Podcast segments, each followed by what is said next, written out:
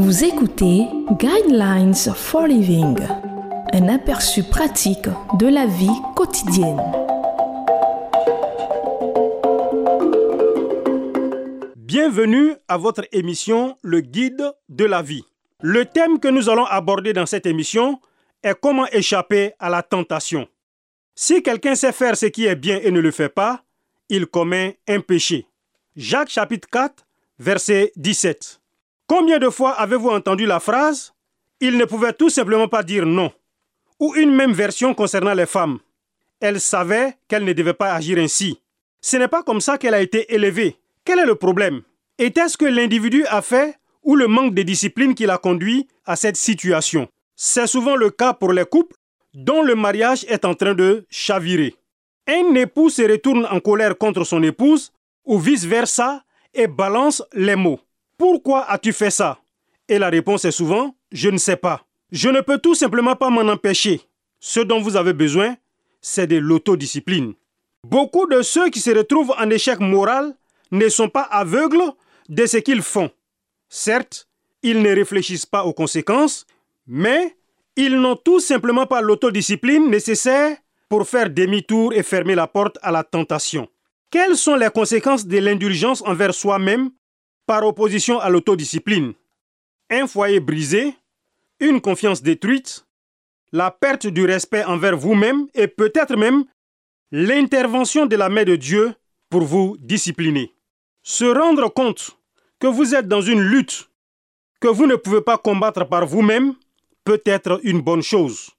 Parfois, une réprimande est ce dont vous avez besoin pour réaliser que vous devez changer.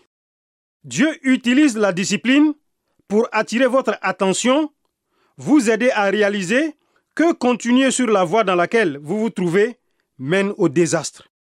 Le prédicateur chrétien bien connu, Charles Spurgeon, a écrit Je témoigne volontiers que je dois plus au feu, au marteau et à la lime qu'à toute autre chose dans l'atelier du Seigneur. Changer votre attitude est la première étape. C'est ce que la Bible appelle la repentance. C'est réaliser que vous avez joué avec le feu et qu'il est temps de changer le plus rapidement possible. La deuxième étape est de changer vos actions. Il est important de réaliser que bien faire implique avec cette décision l'aide de Dieu qui vous a fait défaut. Non, Dieu ne le fera pas pour vous. Mais savoir qu'il est capable de vous donner la résolution qui vous manque et sa force pour votre faiblesse vous facilite grandement la tâche, même si c'est douloureux. En effet, ce n'est pas un esprit de timidité que Dieu nous a donné, mais un esprit de force, d'amour et de sagesse. 2 Timothée chapitre 1 verset 7. Alors, qui nous donne le pouvoir, l'amour et l'autodiscipline? Dieu le fait.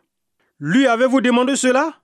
L'autodiscipline ferme non seulement la porte à la tentation, mais apporte également de richesses bénéfices spirituels. N'oubliez pas que vous pouvez choisir de faire ce que vous voulez, mais chaque choix entraîne des conséquences négatives et positives que vous ne choisissez pas et auxquelles vous ne pouvez pas échapper.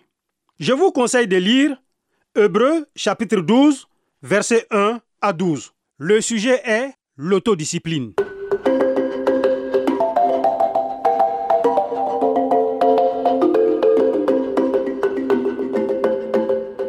Vous venez de suivre Guidelines for Living. Pour en savoir plus sur l'émission, veuillez contacter la station que vous écoutez.